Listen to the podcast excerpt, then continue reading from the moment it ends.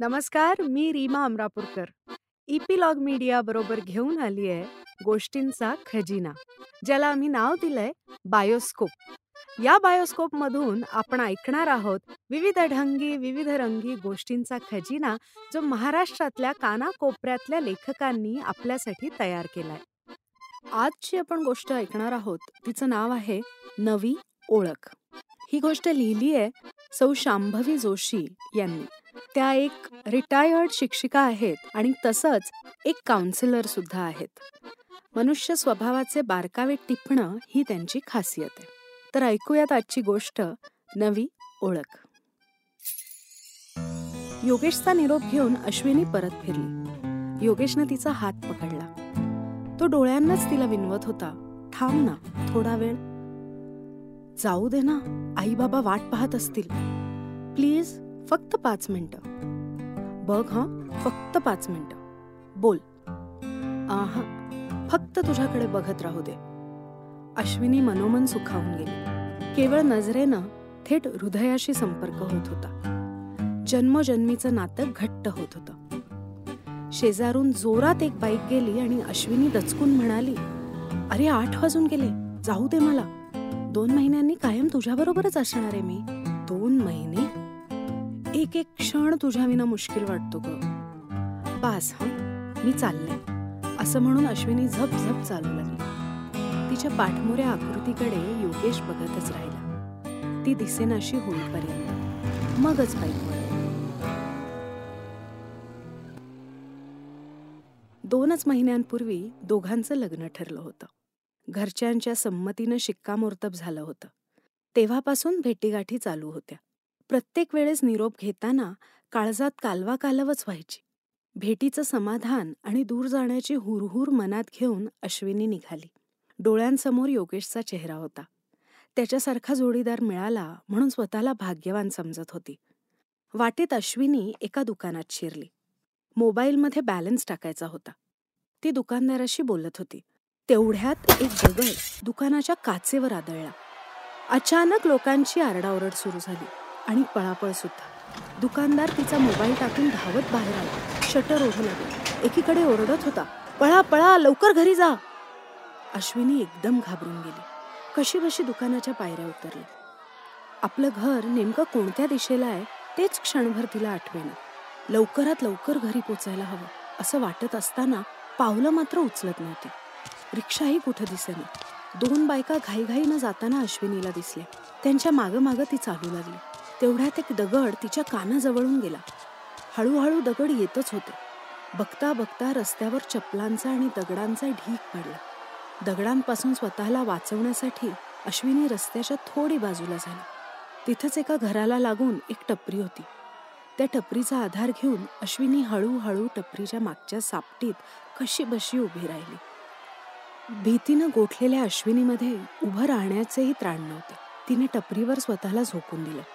तेवढ्यात तिला ज्या दिशेला जायचं होतं त्याच दिशेनं एक घोळका येत होता. तो पेटते पलिते घेऊन येताना दिसला. बाप रे आता काय होणार? मी घरी कशी जाणार? योगेश योगेश कुठं असेल? आई बाबा त्यांना मोठ्यानं हाका मारून तिला हंबरडा फोडून रडावंसं वाटलं.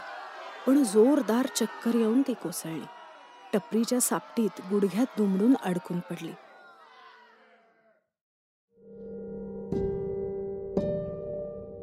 रस्ते पुन्हा शांत. सुनसुनाट झाला. घरांमध्ये दिवे बंद झाले की गेले होते कोणास ठाऊक. एव्हाना रात्रीचे साडे अकरा झाले होते. अशा वेळी त्या निर्मनुष्य रस्त्यावर एका सापटीत अश्विनी अडकून पडली होती. भीती थकवा आणि प्रचंड मानसिक ताण यामुळे तिची शुद्धच हरपली. असा किती वेळ गेला कुणास ठाऊक. अश्विनीला थोडी थोडी जाग येऊ लागली. तिला हलताच येत नव्हतं. तिने आजूबाजूला पाहिलं. तिला रात्रीची दंगल आठवली. भीतीनं थंड शिरशिरी जाणवली. एवढ्यात तिला शेजारी एक सावली दिसली. भीतीनं धडपडून उठण्याचा तिनं प्रयत्न केला पण जमेना. तिनं मोठ्यानं ओरडण्यासाठी आ केला पण आवाजच फुटेना. मैं कुछ कर सकता हूं क्या? बहुदा त्या सावलीचा मालक बोलला असावा. तिनं पूर्ण ताकदीनिशी पापड्या उचलून पाहिलं. पांढऱ्या रंगाचा लखनवी झब्बा पायजमा घातलेला तो दिसला. तिला मदत हवी होती. पण हा कोण? हा खरंच मला मदत करणार? तिला तीव्रपणे योगेशची आठवण झाली. त्याला फोन तरी करावा म्हणून ती मोबाईल शोधू लागली. पण मोबाईल कुठे? आहे काहीच आठवेना. क्या मैं आपकी कुछ मदत कर सकता हूं? परत त्यानं प्रश्न केला. काय म्हणावं काही कळत नव्हतं. तिचा आवाजही फुटत नव्हता. तिनं फक्त असहाय्यपणे त्याच्याकडे पाहिलं. त्यानं आपला हात तिच्या पुढे केला. असंख्य शंका आणि भीती मनात असूनही तिनं हात पुढे केला. या क्षणी तो देवासारखा वाटत होता. त्यानं तिला उभं केलं. बराच वेळ गुडघ्यात दुमडून बसल्यामुळं तिला उभं राहता येत नव्हतं. त्यानं दुसऱ्या हातानं आधार देऊन हळूहळू टपरीच्या मागे खोलीत तिला नेलं. ती खोली आणि टपरीही त्याचीच होती. रात्री दंगलीनंतर शुकशुकाट झाला. तेव्हा खिडकी उघडून त्यानं सहज बाहेर पाहिलं तर टपरीच्या मागच्या सापटीत कोणीतरी आहे असं त्याला दिसलं होतं. दार उघडून तो बाहेर आला होता.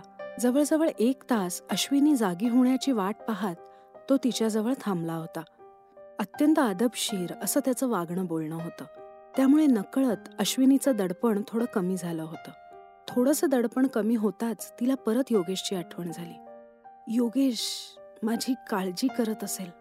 या विचारासरशी अश्विनी पुन्हा कोलमडली. ओढून ताणून आणलेली शक्ती पुन्हा शून्यवत झाली. पाणी प्यायचंही राहिलंच.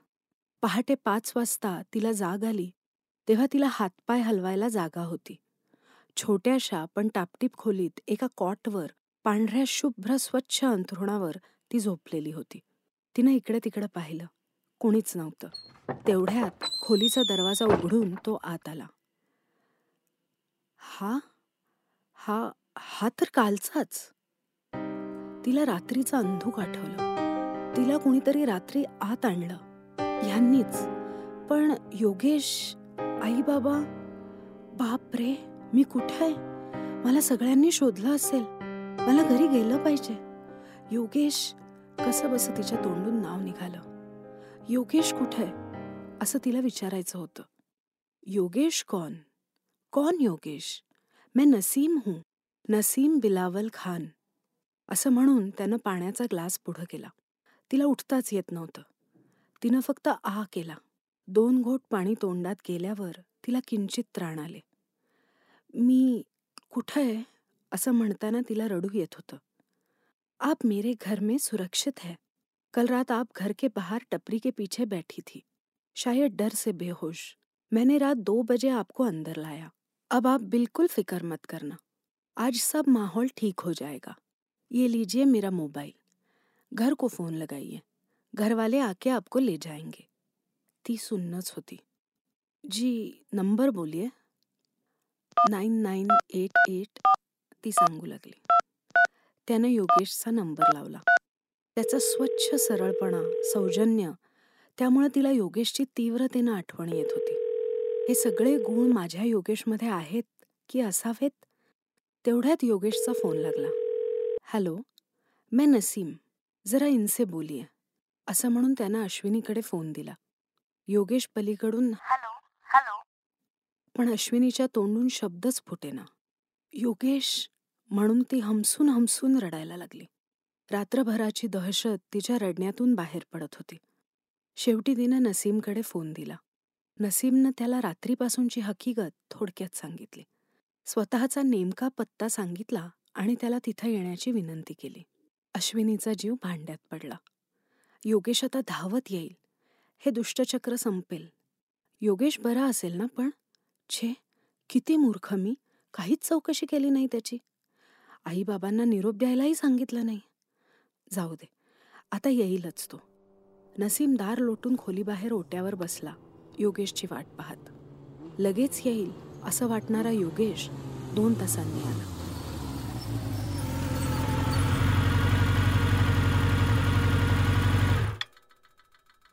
नसीमनं आणि त्यानं अंदाजानंच एकमेकांना ओळखलं. मी योगेश मैं नसीम. कुठे आहे अश्विनी? योगेशचा प्रश्न. नसीमनं दाराकडे बोट दाखवलं. योगेश धाडकन दार उघडून आत आला. त्या आवाजानं दचकून अश्विनी जागी झाली. योगेशला पाहून तिला खूप आनंद झाला. काळजीनं चौकशी करेल धीर देईल प्रेमानं जवळ घेईल असं तिला वाटलं. तिनं आपले हात पसरले लहान मुलीसारखे. पण योगेश थंड होता. अश्विनीचं खोलीचं निरीक्षण करत होता. विशेष करून नसीमचं निरीक्षण करत होता. दरवाजातूनच तो ओरडला चल लवकर. तिनं हात पुन्हा पुढं केला. मला उठताच येत नाही रे. जी भाई साहब आप उन्हें मदद कीजिए. उनकी हालत बहुत खराब है नसीम म्हणाला. क्यों? असं म्हणत विचित्र नजरेनं योगेशनं दोघांकडे पाहिलं. अश्विनी उभी शहारली. तिच्या डोळ्यांना धारा लागल्या. ज्याला न सांगता सारं समजेल असं वाटलं होतं तो असा नासमज कसा झाला? ज्या नसीमची भीती वाटत होती तो मात्र सारं समजून घेऊ शकतो. अपरिचित असूनही भक्कम आधार देतो हळुवारपणे वागतो. हे हे सारं मला योगेशकडूनच अपेक्षित होतं. तरी तिचे विचार मात्र भर धाव वेगानं धावून चक्रावून टाकत होते. नाईला जाणं योगेशनं तिला हात दिला. अश्विनी कशी बशी उठली. नसीम लांबूनच धीरे समलके असं काळजीनं पण आदबीनं म्हणत होता. अश्विनीला वाटलं योगेश का नाही असं नसीमसारखं काळजीनं वागत बोलत काल रात्री माझं काय झालं? मी कशी आहे? असं याला जराही विचारावंसं वाटलं नाही? तिनंच विचारलं योगेश तू नीट पोचलास ना काल? मी मी असं म्हणून ते पुन्हा रडू लागले. कालपासून दाबून ठेवलेली भीती धसका अनिश्चितता सगळं योगेशला पाहताच बाहेर पडू पाहत होतं. योगेशची एक काळजीयुक्त नजर दिलासादायक एक स्पर्श आणि त्यातून मी आहे. काळजी करू नकोस हे आश्वासन. एवढंच तिला हवं होतं. या क्षणी ती त्याला महाग झाली होती. त्यामुळे योगेश आला तरी अश्विनीला एकाकी असहाय्य वाटत होतं. नसीम म्हणाला शांत हो जाइए अब तो भाई साहब आए है. अब क्यों फिकर कर रही हो? आधी तू बाहेर पड. घरी गेल्यावर बोलू. असं म्हणून योगेशनं जळजळीतपणे नसीमकडे पाहिलं. नसीमनं हात जोडले. ठीक है भाई साहब उन्हें डॉक्टर को बताना. दवा देना. हम देख लेंगे. असं म्हणून जवळजवळ ओढतच त्यानं अश्विनीला बाहेर आणलं. अश्विनीला म्हणाला बस लवकर. अश्विनी कशी बशी गाडीवर बसली. कालच्या दंगलीपेक्षा योगेशच्या आजच्या वागण्याचा तिला प्रचंड धक्का बसला होता. त्या धक्क्यातून सावरेपर्यंत गाडी घरासमोर येऊन थांबली. गाडीचा आवाज ऐकून तिची आई आणि बहीण धावत बाहेर आली. रात्रभर काळजीनं झाकोळलेले चेहरे उजळले. गाडी थांबताच योगेश म्हणाला उतर लवकर. आईच्या मदतीनं अश्विनी खाली उतरताच योगेशनं लगेच गाडीला किक मारली. अश्विनी आ वासून पाहतच राहिली. कालच्या दंगलीपेक्षा योगेशच्या वागण्याचा तिला प्रचंड धक्का बसला. हा निघून गेला? चक्क! कालची हकीकत जाणून न घेता माझी साधी चौकशीही न करता हा निघून गेला. हा खरंच योगेशच आहे ना? ज्याची जीवनसाथी म्हणून मी निवड केली जो काल संध्याकाळी माझा निरोप घेताना अक्षरशः व्याकुळ झाला होता तो आज एवढा कसा निष्प्रेम झाला? योगेश! म्हणून ती मोठ्यानं ओरडली आणि खाली कोसळली. त्या अनोळखी परधर्मी माणसाजवळ काल दंगलीच्या रात्री अश्विनी सुरक्षित होती आणि आज परिचित जीवनसाथी ज्याच्याबरोबर पूर्ण विश्वास त्याचीच भीती वाटत होती. का? अश्विनीचे आई वडील धास्तावून गेले. अश्विनी आली म्हणून निश्वास टाकेस तोवर हे काय नवीन? त्यांना कळेच ना. डॉक्टर आले. प्रचंड मानसिक ताण आणि धक्का आहे. एक दोन दिवस विश्रांती घेऊ द्या तिला. म्हणून त्यांनी काही औषधं दिली. इंजेक्शन दिलं. जागी झाल्यावर तिला जेव घाला असं सांगून ते गेले. आई वडील चिंतातूर होऊन बसून राहिले. दुपारी दोनच्या सुमारास अश्विनी जागी झाली पण तिची नजर अगदी थंड होती. चेहरा म्लान झाला होता. आईनं तिच्या डोक्यावरून मायेनं हात फिरवला तर आईला तिनं घट्ट धरून ठेवलं. आई अशी खोल आवाजात हाक मारली. काय ग बाळा थोडं खाऊन घेतेस का? कालपासून पोटात काही नसेल ना? आई योगेश कुठे तो सकाळीच गेला ना तुला सोडून? मग परत नाही आला? येईल ग कर्फ्यू आहे ना. तू थोडं खाऊन घे बरं बरं वाटेल. नको ग आई थोडं सरबत तरी घे. जा ग प्रिया सरबत आण ताईला. असं म्हणून आई परत तिच्या केसात हात फिरवत राहिले. प्रियानं आणलेलं सरबत बळबळ अश्विनीला प्यायला दिलं.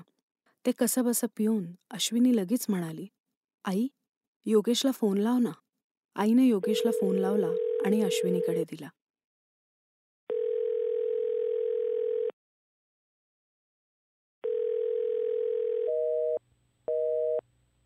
योगेशनं फोन कट केला. अश्विनीच्या पोटात खड्डा पडला. असा काय करतोय हा? अश्विनी पुटपुटली. काय झालं विनी? योगेशशी भांडलीस का? आईच्या बोलण्याकडे अश्विनीचं लक्षच नव्हतं. आईलाही काळजी वाटू लागली. पण अश्विनी काही सांगत नव्हती. बाबांनी त्यांच्या मोबाईलवरून योगेशला फोन लावला. त्यानं उचलला. बाबांनी विचारलं योगेश अरे काय झालंय? अश्विनी काहीच बोलत नाहीये. ते तुमच्या लेकीलाच विचारा. असं म्हणून त्यानं फोन कट केला. आता बाबा आणखीनच काळजीत पडले. त्यांचा चेहरा पाहून अश्विनीही हताश झाली. काय झालं बाबा?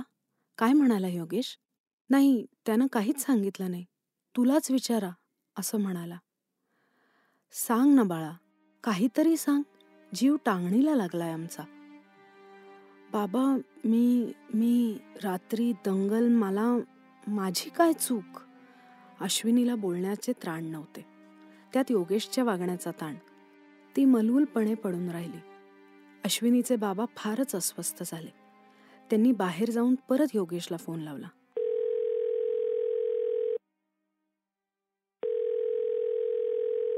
योगेश कट करू नकोस फोन.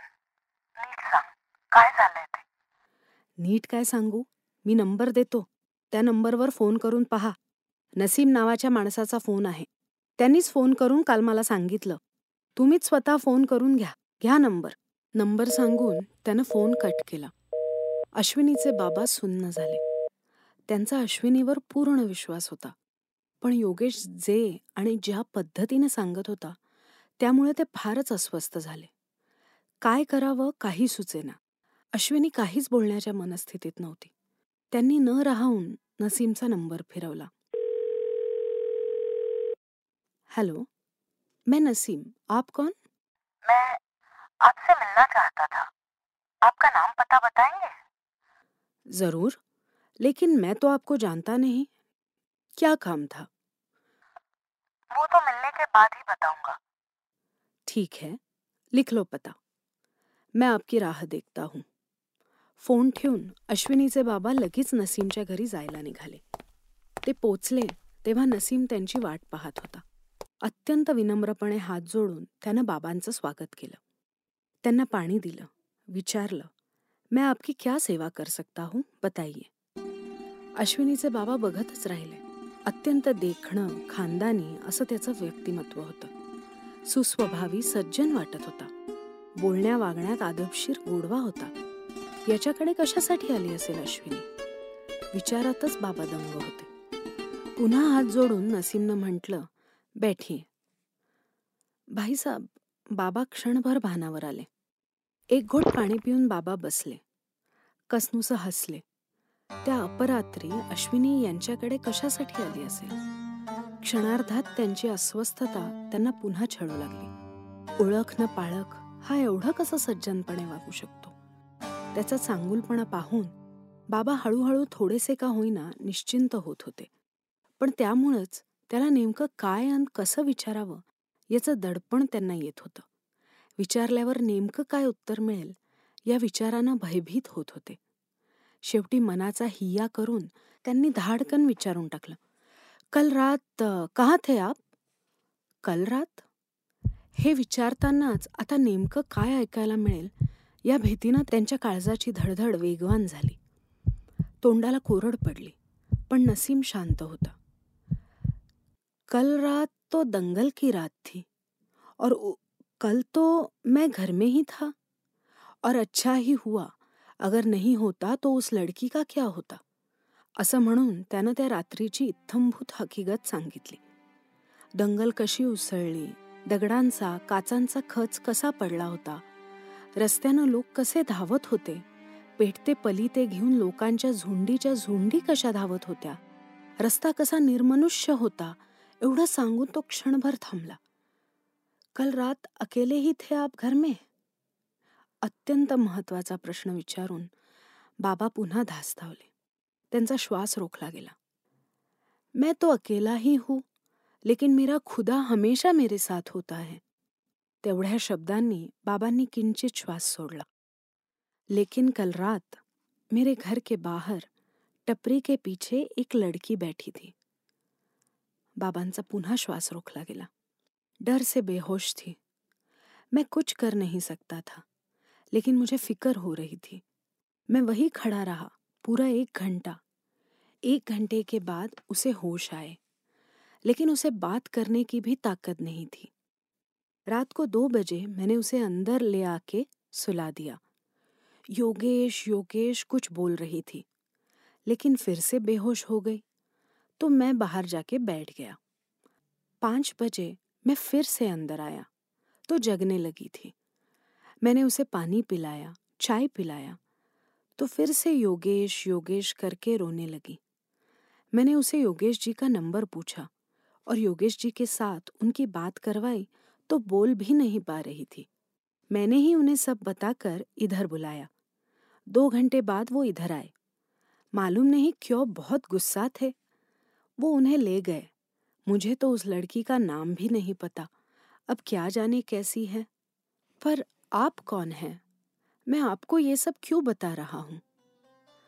सही आदमी को बताया आपने। यही तो सब सुनने को आया था मैं। बेताब था सुनने को। खरोखरच बाबांना त्याच्या प्रांजळ कथनात सगळी उत्तरं मिळाली होती. त्याचा शब्दन शब्द खरा आहे असा विश्वास वाटत होता. स्वतःच्या मुलीबद्दलच्या त्यांच्या मनातल्या सर्व शंका कुशंका फिटल्या होत्या. त्यांनी नसीमचे हात हातात घेतले आणि ते स्फुंदून स्फुंदून रडू लागले. दोन दिवसांचा मनावरचा ताण हलका झाला होता. काही खोदून खोदून न विचारताही नसीमनं सगळं सांगून टाकलं होतं. बाबांना खूप हलकं हलकं वाटलं. आता आश्चर्यचकित होण्याची पाळी नसीमची होती. क्या आपके बारे में मैं कुछ जान सकता हूं? नसीमनं प्रश्न केला. जरूर जरूर. म्हणून बाबांनी स्वतःबद्दल योगेश अश्विनीच्या विवाहाबद्दल सगळं सगळं सांगून टाकलं. किंबहुना हे सगळं सांगायला त्यांना योग्य माणूस मिळाला. एकाच भेटीत दोघांमध्येही मित्रत्वाचं नातं निर्माण झालं. पण नसीम काहीसा चिंतित होता. बाबांनी विचारलं क्या हुआ? मुझे लगता है मेरी वजह से योगेश जी खफा है. ये अच्छा नहीं हुआ. उनकी शादी में मेरी कारण कुछ समस्या आएगी तो मुझे बहुत बुरा लगेगा। जी नहीं आपने सही किया जो करना चाहिए था। बाबांनी त्याची समजूत काढली. चहा पाणी करून बाबा घरी आले. घरी आल्यावर बाबांनी नसीमबद्दल सगळं सांगितलं. ते सगळं शब्दशः खरं आहे म्हणून अश्विनीनं दुजोरा दिला. त्यामुळे सगळ्यांचा जीव भांड्यात पडला. त्या दिवशी अश्विनी सोडून सगळ्यांनाच शांत झोप लागली. रात्रभर अश्विनीच्या जीवाची उलघाल झाली. बाबांना तर सगळं खरं खरं जसं आहे तसं समजलं होतं. पण योगेशचं काय? त्याला हे कसं समजणार? त्यानं तर मनाची सारी दारं बंद करून घेतली आहेत. फोन केला तर कट करतो. त्यानं एकच लक्षात ठेवलंय. रात्रभर मी मुसलमान माणसाच्या घरी होते. बस एवढंच. दोन महिन्यात यानं हेच ओळखलं मला. असा विचार करूच कसा शकतो हा? आणि बोलूनही दाखवतो. एक वेळ त्याचे माझे आई वडील असा विचार करू शकले असते. पण हा तर माझ्याच पिढीतला. हा असा विचार कसा करू शकतो? खरी हकीकत जाणून घ्यायची तसदीही यानं घेतली नाही. दंगल झाली हे त्याला माहीत नाही. अशा दंगलीत मी कशी पोचले हेही जाणून घ्यावं वाटलं नाही. या सर्व विचारांचा ताण असह्य होऊन अश्विनीनं एक पत्र योगेशच्या आईवडिलांना पाठवलं. आदरणीय काका काकू शी न वी वी त्या दिवशी योगेशला भेटून घरी येताना अचानक दंगल उसळली. एका मुसलमान सद्गृहस्थानं माणुसकीच्या नात्यानं मला आश्रय दिला. सुदैवानं की दुर्दैवानं? त्या दिवसापासून योगेशला माझ्याशी कोणताही संपर्क ठेवायला नकोसं झालंय हे मी समजू शकते. साहजिकच आहे. एका परटाचं ऐकून रामानं पत्नीला अग्निदिव्य करण्यास भाग पाडलं. गर्भवती पत्नीला वनात सोडलं. इथं तर काय? आमचा विवाह सुद्धा झालेला नाही. अशा परिस्थितीत स्वतःच्या मनानं लग्नाआधीच माझा त्याग करणाऱ्या योगेशला मी रामापेक्षा श्रेष्ठ मानते. रामाने रावणाच्या तावडीतून सीतेला रावणाचा वध करून मुक्त केलं होतं. हे मी सोयीस्करपणे विसरलीये. दंगलीचे मात्र मी मनापासून आभार मानते. दंगलीमुळेच ज्याला मी राम समजत होते त्याच्यातल्या रावणाची मला नवी ओळख झाली. असो तुमच्याबद्दल आणि योगेशबद्दल माझी कोणतीही तक्रार नाही. कळावे तसदीबद्दल क्षमस्व. तुमची कोणीच नसलेली अश्विनी. पत्र वाचून काका काकूंच्या डोळ्यात अश्रू जमा झाले होते. त्यांनाही अश्विनीची आणि योगेशचीही नवी ओळख झाली होती.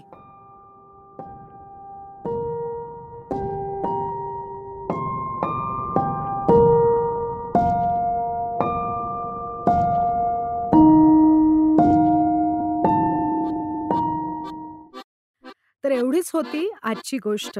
आणि लवकरच आम्ही पुढची गोष्ट घेऊन येऊ आणि त्याची माहिती तुम्हाला मिळण्यासाठी इपिलॉग मीडिया वेबसाईटवर किंवा तुमच्या आवडत्या पॉडकास्ट ॲपवर जसं की Jio Saavn Apple Google podcast Castbox याच्यावर तुम्ही आम्हाला सबस्क्राईब करायला विसरू नका. आणि तुमच्या मित्रमंडळींबरोबरही हा अनुभव नक्की शेअर करा आणि त्यांनाही सबस्क्राईब करायला लावा. म्हणजे तुम्हाला एकत्र ह्या अनुभवांची मजा लुटता येईल. तसंच सोशल मीडियावर ॲट इपिलॉग मीडिया मध्ये कमेंट्स किंवा डीएम नक्की करा. आणि जर तुम्ही ॲपल डिव्हायसेस वापरत असाल तर ॲपल पॉडकास्टवर आम्हाला रेट करायला विसरू नका. म्हणजे इतरांनाही कळेल की कशी मजा येते या गोष्टी ऐकताना. धन्यवाद.